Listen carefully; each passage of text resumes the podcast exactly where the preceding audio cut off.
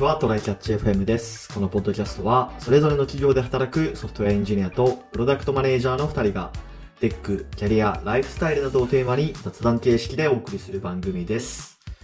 やっていきましょう。はい、よろしくお願いします。はい。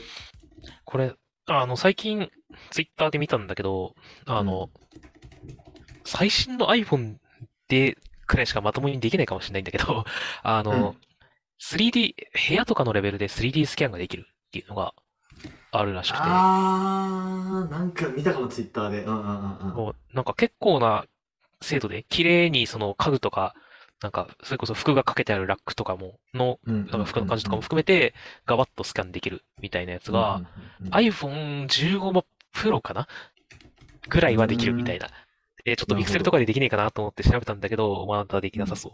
で、すごく荒いのだと、だいぶ前から、あの、ファーウェイとかでできるらしいけど、ちょっとすごく荒い感じ。うんうんうんで、まあ、それが何、何かっていうと、なんか、まあいろいろと用途はあるんだろうけど、僕らが個人的にやるものだとしたら、うんその、自分たちが生活してた時、20代とかってこんな生活してたよな、みたいなのを、やっぱ写真とかさ、まあ日記とかツイッターとかでさ、う思い出していくわけじゃん。はいはい。あの、思い出す時って。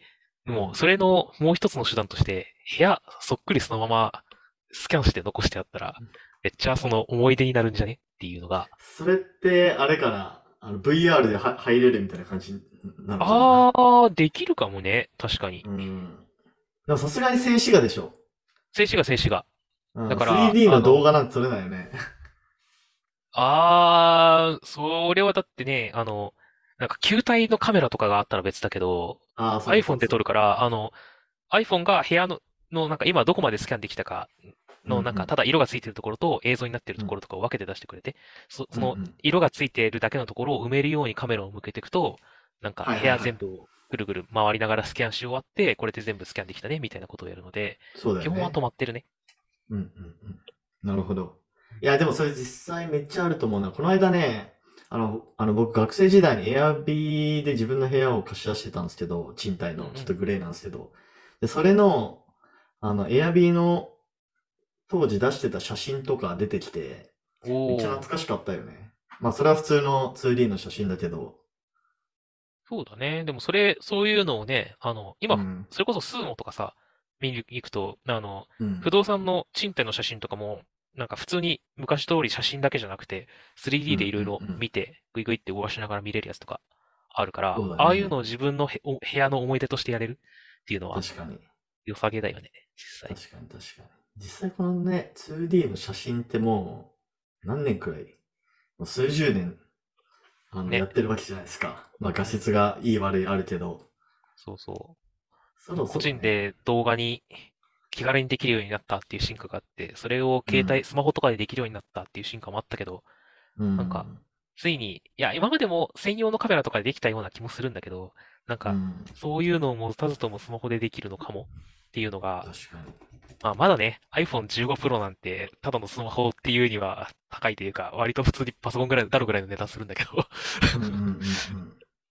まあでも、つまり数年後とかには、きっと、そう、ある程度のスマホができるようになってる可能性があるってことだもんね。はいはい。あとなんか、個人的に気になってるのが、まあ、その当時の匂いとかなんだよね。なんかね、匂いスタートアップってあるらしい。詳しくはよくわかんないんだけど。なんかもう、その、匂いのデータみたいなのを取って、うんで、なんか、ちょっと詳細わかんないけど、その、いろいろ調合をして、その匂いを完全に再現できるみたいな技術だったような気がするな。ああ、なんか確かにそういう研究昔聞いた気がするけど、もうサービスになってんだ。うん。え、味もさ、これあんまよく覚えてないんだけど、あの、年末年始実家に帰った時テレビをぼんやり見したら、なんか、うん。味を再現して、そのテレビので見た味を味わえるみたいな感じの CM やってて、なんかこう、彦摩呂がコメントをしてるえテレビを見ながらこう、食べて、あ、本当だみたいなことを言ってる CM があったような気がするんだけど、ああいうのも始まってんのかなって。なるほどね。始まろうとしてるのかなっとねまあ前、なんかの、ポッドキャストでその匂いのやつは聞いた気がするんで、ちょっとまた調べて、このポッドキャストで話そうかなと思います。そうだねうん。五感匂い、五感再現系すごいね。うん。てか、匂いってその中でも結構、なんだろう。なんかさ、ふとさ、昔のあの頃の匂いみたいなのが漂ってきてさ、頭の中がグワーってその過去に戻るような、なんか体験ってない？ある。実あるあるね。ね。うん。ねいうのなんか人によっては畳だったり、その頃よく作ってた料理だったり、使ってたシャンプーだったり、いろいろあるけど、そうそうそなんかね、やっぱ匂いって結構思い出すのに役に立つもんな。う。うんうん。まあ、みたいな感じね、で。そういいう。いろんなものが再現できるようになっていくと面白いよねっていうような。話でしたね。はい。じゃあ、はい本題行きましょう。はいえーっと、ちょっとやや出遅れた感あるんですけど、GPT ストアはいはい。出たなと思って、これいつだっけな、GPT ストア出たの？まだあんま使えてないんですけど、あ、いつからなんだろうね。僕えっとね、もなんか5さっき知っ days ago。あ、プロデューシングだ、そうね、GPT ストア、5 days ago ってあるから、1月先10日ぐらい週っすね。うんうんうんうん。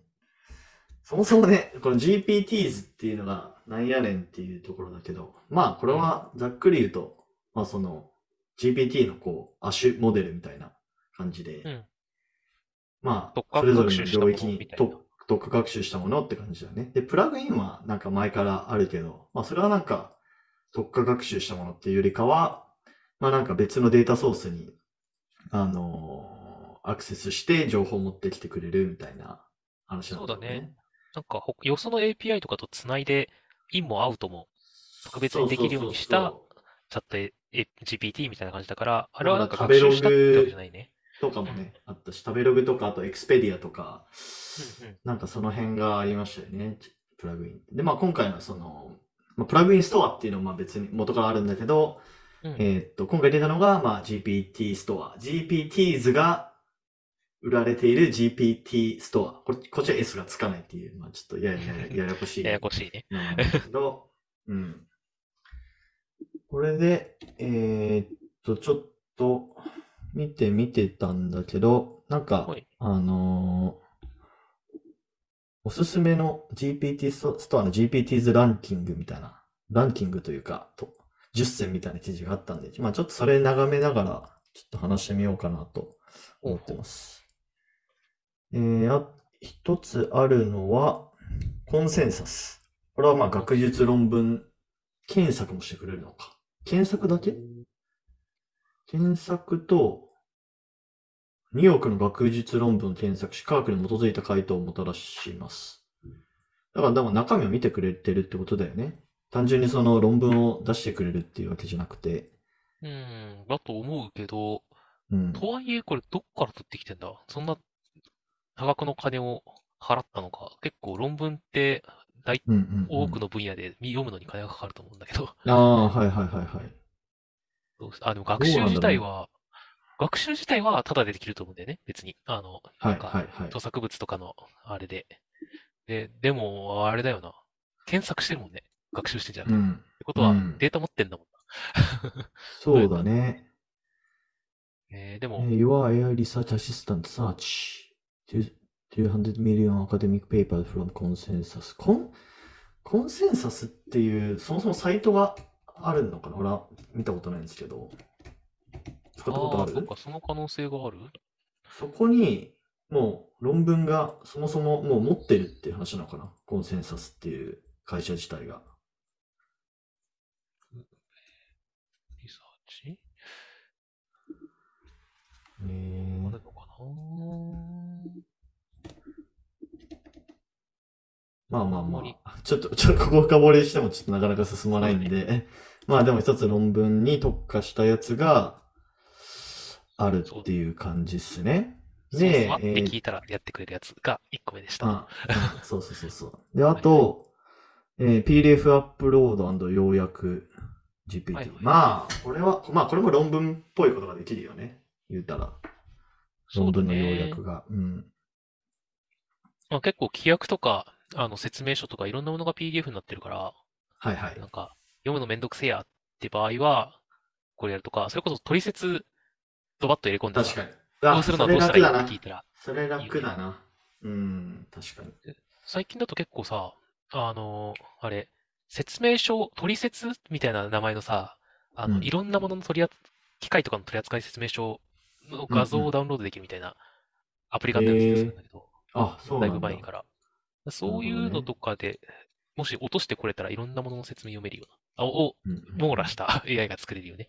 みたうんういな感じです。んうん。で、あとは、えー、研究アシスタント GPTs、えー、Ask Your PDF Research Assistant。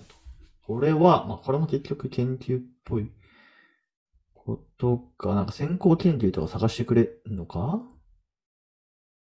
うーん。事前に書かれたテキストや記事に APA スタイルの参照や引用を追加。APA スタイルって何？APA スタイル？なんだろうね。うん。検索してみるか。検索したらそれっぽいの出てこないな。あアメリカ心理学会が定めた書式で、あー、なるほどね。そういう論文のフォーマットに合わせてう。フォーマットがあるってことですね。はいはいはいはい。なるほど。で、あとは、次は、えー、これなんて読むんだ？グリモアって読むのかな？あ、そう、ウこれがェブサイトさっき作成グリあ、ああの、個別に宮地と話してたグリモワールっていうのもあるよって言ったやつだね。あ、グリモアールっていうのか。はいはいはいはい。だと思う。これね。で、コーディングできなくても日本語でやり取りするだけで、まあ、ウェブサイトが作れると。えー一時期ね、チャット GPT、GPT-4 が出たあたりで、なんかそういうことを言ってる、なんか AI 研究家アカウントみたいな人がいたけど、実際もうちょっといい感じにできるようになったのがね。なるほどね。なんかね、当時出てすぐとかだとさ、コーディング言うてこの人が誘導しとるやんけ、みたいなこと結構、ははは。確かに。どんぐらい良くなったかはちょっとね、みあの、見てみたら、また個別にやりましょそうですね。で、あと次がスカラ AI、科学的分析サポート。あ、これもちょっとアカデミック領域のやつか。う。論文系多いね。うん。そういうまとめなのかな。確かに。で、あとは、カスタム GPT 検索。これはなんだ ?GPTs を検索してくれる GPTs っていうことか？もうそんなん出てんだね。うん。う ん今22,500を超える GPTs があるって書いてあるな。だからその中で、うん、検索してくれるっぽい。これがどんどんアップデートされていくなら嬉しいけどね。うんうんうん最新のやつも含めてみたいな感じでね。はい。で、あと、まあ、今さっきウェブサイトってあったけど、こっちデザイン作成、キャンバの GPTs が、キャンバっていう、まあ、なんだろう、あれ。なんて説明したらいいんだろう。なんかデザイナーじゃない人でもいい感じのデザインが作れるはいはいはい。サービス、キャンバっていうやつあるんですけど、まあ、それの GPTs。えー、ボールペンを販売するためのプレゼンテーション資料を作りたいっていうと、まあ、キャンバを使ってスライドを作ってくれたりするっていうらしいです。えー、本当にボールペンかってちょっと見て思っちゃうけど、そんな感じ確かに。でもまあ、いい感じのがいっぱい出てくるよっていうことで、すごいね、ね最近のやつはもう、そういうサービスが GPTs 出たぞ、うおーっつって GPTs を数日で出してくるんだよね。そうだね考える。とすごいことだよね。うんうんうん。で、あとは、イメージジェネレーター画像生成。これ、ダリーと違うのかな？どう違うんだろう？ジャリーのすごい版みたいな感じ？の特別？学習版かね？なんだろう、スペシャライズ。ん。Generating and refining か。Image with professional friendly tone. はあ。プロフェッショナルでフレンドリーなトーンを組み合わせたって言ってるけど、じゃあなんか、かんねあれなの、普通のダリよりも、の、さらに組み合わせとかができるみたいな話なの？え。うん。みたいなやつ。あとは、あれかな、ちょっと多分、はい。あの、そういうスタイリッシュな感じの、うんうんあの、なんだ、雰囲気のものをよりよく出せるみたいな、多分、テイストが限定されてるのかもしれないね。うんうんうんうん。そうっすね。そうっすね。はいまあ、あとは、ロゴデザインもあるのか。ロゴデザインやってくれるやつ。まあ、デザイン系。で、最後が、これ Web パイロットってあるけど、これ普通にプラグインにもあるもんな。うーんそうだね。うん。実際どう違うんだろうわ。いつも俺、プラグインの Web パイロット使ってたけど、ちょっと、こっちの方使ってみようかな、今度は。一番下に Web パイロット実際に使ってみたらこんな感じっていうのが載ってるね。ああ、なるほどね。いや、でもまあ、こんな感じなんだよな、プラグインの方が。うんちょっと中身が違ったりするのかわかんないけど。はい。まあ、そんな感じですね。あの GPT、プラグインよりかは、その GPTs の方が、その個人が作りやすいのかも。なんか、普通に GPTs を作成するっていうボタンがあって、なんか、普通にあの GUI でポチポチでできるっぽいんで、なんか作ってみようかな。確かに。それこそなんか、このポッドキャストの GPTs も作ることができるってことだよね。ちょっと頑張。そうだね。あの、か過去の話した内容から受け答えしてくれるみたいな ね。うん、そうだね。うん。そっからなんか新しいポッドキャストネタとか作ってくれたらいいんだけどな。で、勝手に、確かにな。あの、Whisper API とか使って喋ってくれるみたいな。俺らがも僕らう収録しなくても。それは、あれだね。趣味の領域を超えてくるからな。そうだね。収益化、収益化し始めたら可能性があるのか？うんあ。そんな感じですね。ちょっと気になるものあれば見てみてください。はい。はい。では終わりましょうか。はいはい。はい。ではこんな感じで週2回のペースで配信しているので、もし面白いと思っていただけたら、Twitter のフォロー、ポッドキャストのレビューなど、ぜひお願いします。では今回も聞いていただきありがとうございました。ありがとうございました。